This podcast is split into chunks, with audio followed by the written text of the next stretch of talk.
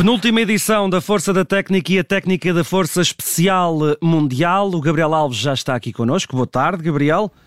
Boa tarde. E depois deste jogo, permita-me que lhe pergunte: afinal, ainda há jogos de terceiro e quarto lugar que vale a pena ver? Estamos todos de parabéns. Tivemos uma, aquilo que se pode dizer uma bela joga.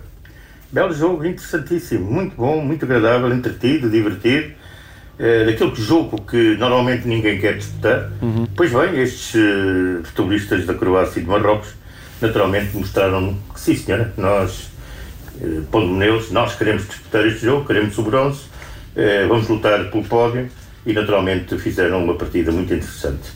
Uh, a equipa de Marrocos, portanto, é derrotada, começo por ela. É de facto uma honra para a África, naturalmente, todo um continente que obviamente viu eh, uma equipa sua, eh, chegar, portanto, a esta luta pelo, pelo pódio, eh, depois de ter tido uma carreira ímpar no decorrer deste Mundial do Qatar. E aquilo que nós podemos dizer é que a África sai de facto feliz, mesmo não tendo conseguido tal, o, tal, o, tal, o, tal, o tal pódio, mas a discussão como Marrocos fez, a competitividade, eh, forma galharda uh, e, e, com uh, tudo o que é futebol, com mérito, com competitividade, com aspectos de ordem técnica e tática, naturalmente que deixa a África feliz. e acima de tudo, com um fator em alta competição que, que é fundamental, e Marrocos foi bem o apanágio, que é a capacidade de sacrifício eh, porque teve vários jogadores tocados, vários jogadores que deram tudo, tudo, tudo, e mais não deram porque não era possível, porque são humanos. Uhum. É, portanto, para os africanos fica uma palavra de honra, de, de glória e, naturalmente, acima de tudo, de história, porque e é importante agora que os outros países africanos que têm vindo a mudar, têm vindo a alterar processos, têm vindo uh, a crescer, têm vindo a estar atentos para a melhoria daquilo que é o seu futebol. Cada vez têm mais futebolistas no futebol mais avançado do mundo, principalmente aqui na Europa, uh, têm tido a grande capacidade de retirar ensinamentos e de os aplicar, mesmo no ponto de vista estrutural, mesmo no ponto de vista da organização, mesmo no ponto de vista de administração. Portanto, é continuarem assim. Marrocos deu a nota, agora é preciso seguir em frente e procurar uhum. que haja outros que possam discutir uh, pódios, que possam discutir as grandes medalhas para gáudio de todo um continente. E Gabriel, uh, uh, faço-lhe uma pergunta, mas antes peço-lhe que se chegue só um bocadinho mais perto do seu microfone porque estamos a perder alguma qualidade. Mas uh, neste jogo em concreto, o que é que aconteceu? como o Gabriel estive atento, não, não sei se tão atento como o Gabriel, obviamente, mas o que é que aconteceu? A Croácia finalmente aparece, depois da França, claro está, porque eliminou Marrocos, aparece coalição bem estudada que outras seleções não tinham tão assente e conseguiu uh, eliminar uh, os perigos que Marrocos representa ou as pilhas dos marroquinos neste jogo não estavam como estiveram no Mundial? Não, há, há a verdade é esta, Marrocos já surgiu nesta partida com portanto, alguns déficits, com não, não podendo utilizar determinado tipo de, de, de jogadores. Portanto, como eu disse, essa capacidade de sacrifício foi bem notória, bem, bem, bem evidente.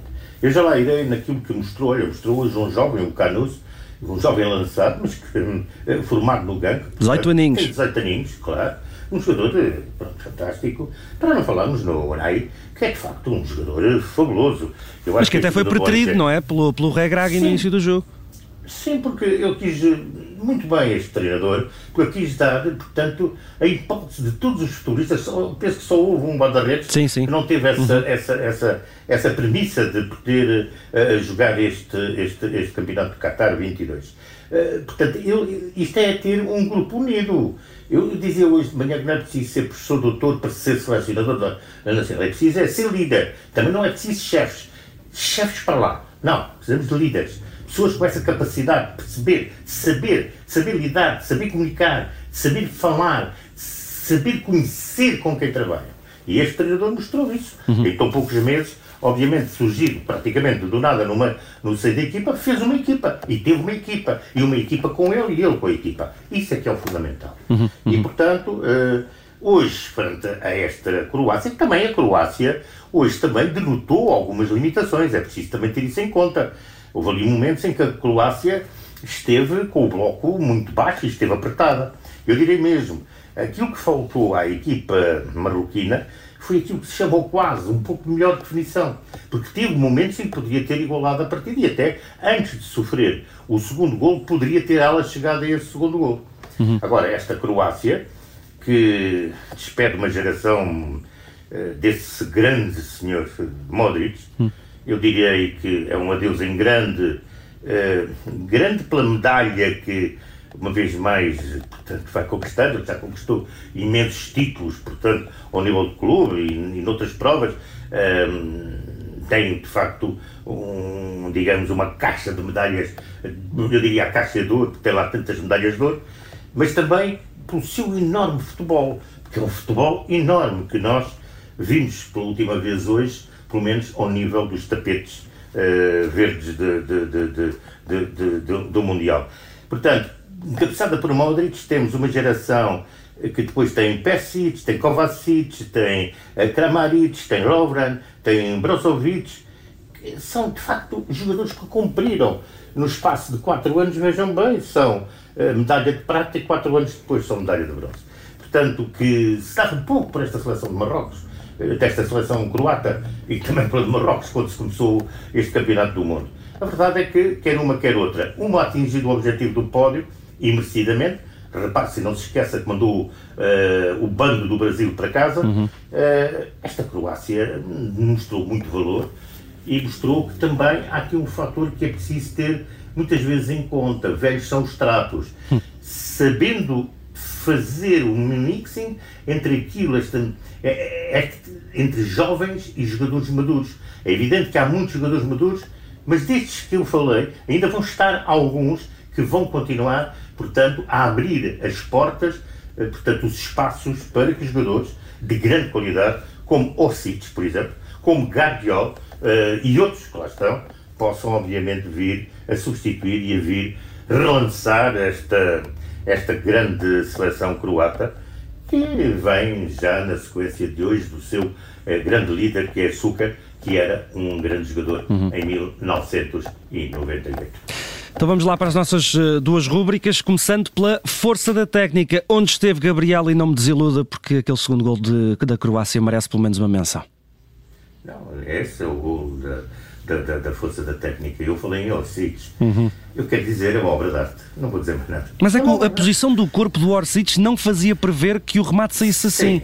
Sim, mas ele tem tudo, porque não foi por acaso. Repare-se, ele teve outros espaços, teve outros toques teve outras movimentações, outros, quem esteve atento ao jogo, outros, outras situações de, de, de, de gestuais de, corpo fantásticas. Um jogador muito sereno, muito frio, mas soberbo em, em, em qualidade uhum. técnica. Este jogador que joga, portanto, eh, em Belgrado e, naturalmente, que é um dos futebolistas, como vai haver vários que naturalmente se destacaram nesta grande montra que é sempre um Mundial de Futebol, mais do que outro, outro, outro platô, uh, e de facto Orsic é um dos jogadores que vai, portanto, naturalmente chamar a atenção de tudo o que é de tudo o que é, olha, passa a palavra, olhei. Eu não, não sei como é que o Orsic com 29 anos ainda está no Dinamo de Zagreb. É verdade, é verdade, essa é que é a verdade, mas é um jogador de futebol. É, é, é. E, e, não foi muito utilizado, portanto, uhum, também uhum. neste campeonato, a verdade é que se tem que, tem, tem que se dizer, mas é um jogador capaz de poder vir a ser um futebolista uhum. que possa vir a uhum. liderar, digamos, uma sequência nesta equipa, nesta equipa de, de, de, uhum. da Croácia. Mas há outros, portanto, eu, eu por exemplo, na, na equipa, na equipa de, de, de, Marrocos, temos Amrabat, mas que jogador este o Buffon também já tem 29 anos, eu já o conhecia, portanto, quando ele jogou em Vigo, um, saltando, está emprestado ao Angers, ele foi formado no Angers. Isto é um jogador que tem muito futebol uh, e mostrou-se aqui, naturalmente, com essa qualidade. Os Zietes, que, que futebol! Portanto, quer numa, quer de outra equipa, há futebolistas de grande, de grande, grande qualidade. Eu queria chamar a atenção também para o trabalho específico uh, do próprio treinador de. Ah, eu queria tocar antes disso. Os guarda-redes, cuidado.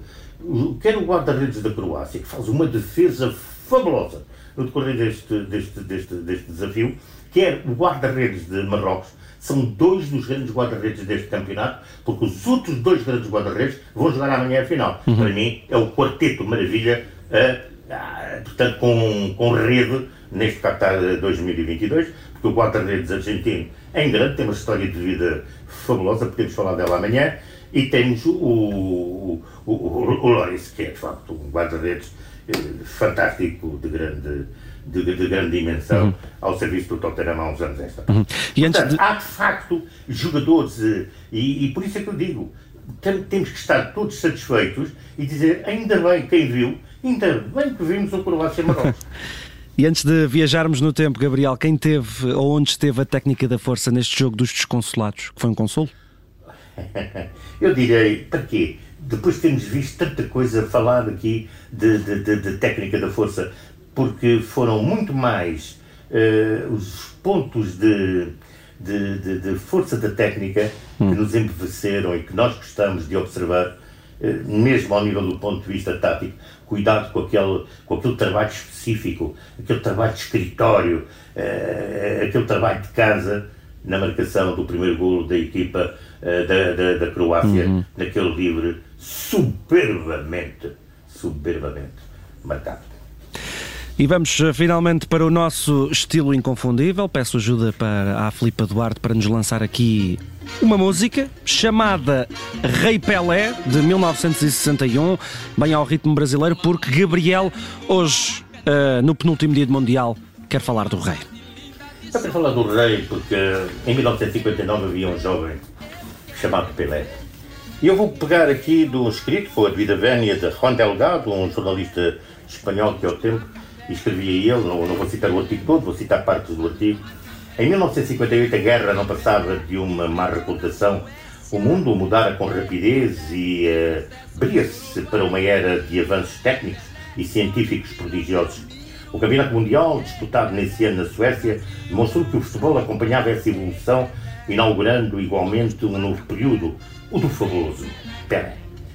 Quando cheguei ao país nórdico para comentar a sexta taça do mundo, e estou a citar Juan Delgado, os meus colegas brasileiros contaram maravilhas de um dianteiro extremamente jovem, com condições para se converter num dos prodígios do futebol de todas as épocas. Chamava-se Edson Arantes do Nascimento, mas no seu país era mais conhecido pela alcunha de Pelé e tinha apenas 17 anos. Em 1958, Pelé era um jovem muito tímido, ao ponto de se tornar difícil dialogar com ele e os seus olhos demonstravam uma enorme apreensão ante uma das primeiras experiências com gente da imprensa. Se no jogo exibia a vontade e serenidade, a conversação, a sua voz lenta e doce, denunciava-o como um cauteloso e receoso. Tinha um ar reservado e distinto que, de qualquer forma, não dissimulava a sua origem humilde.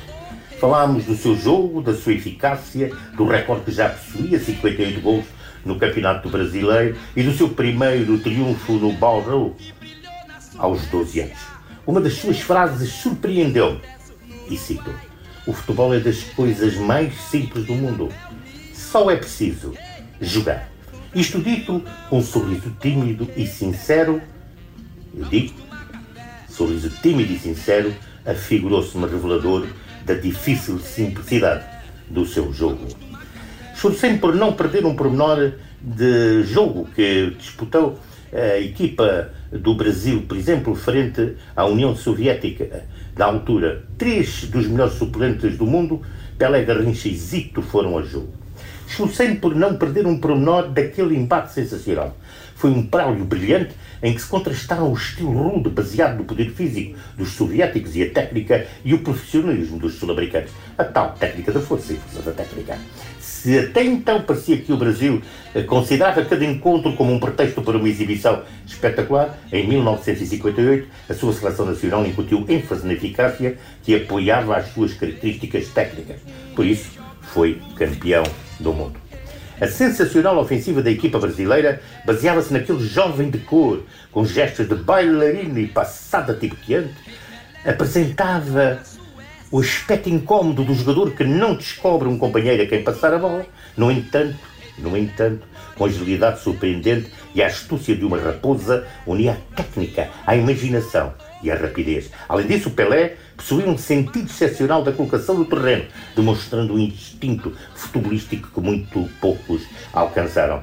Dispunha já de um poder muscular enorme, concentrado nas pernas, quadris e cintura, que lhe permitia as mudanças de ritmo mais inesperadas, os sprints mais vertiginosos e uma finta longa e desconcertante.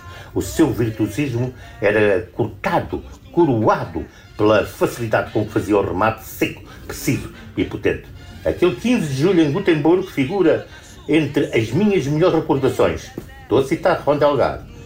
As minhas melhores recordações futebolísticas, quando anos mais tarde comentei o facto que o próprio Pelé, este não ocultou emoção, dizendo: O Mundial da Suécia foi para mim o melhor e mais lisonjeiro.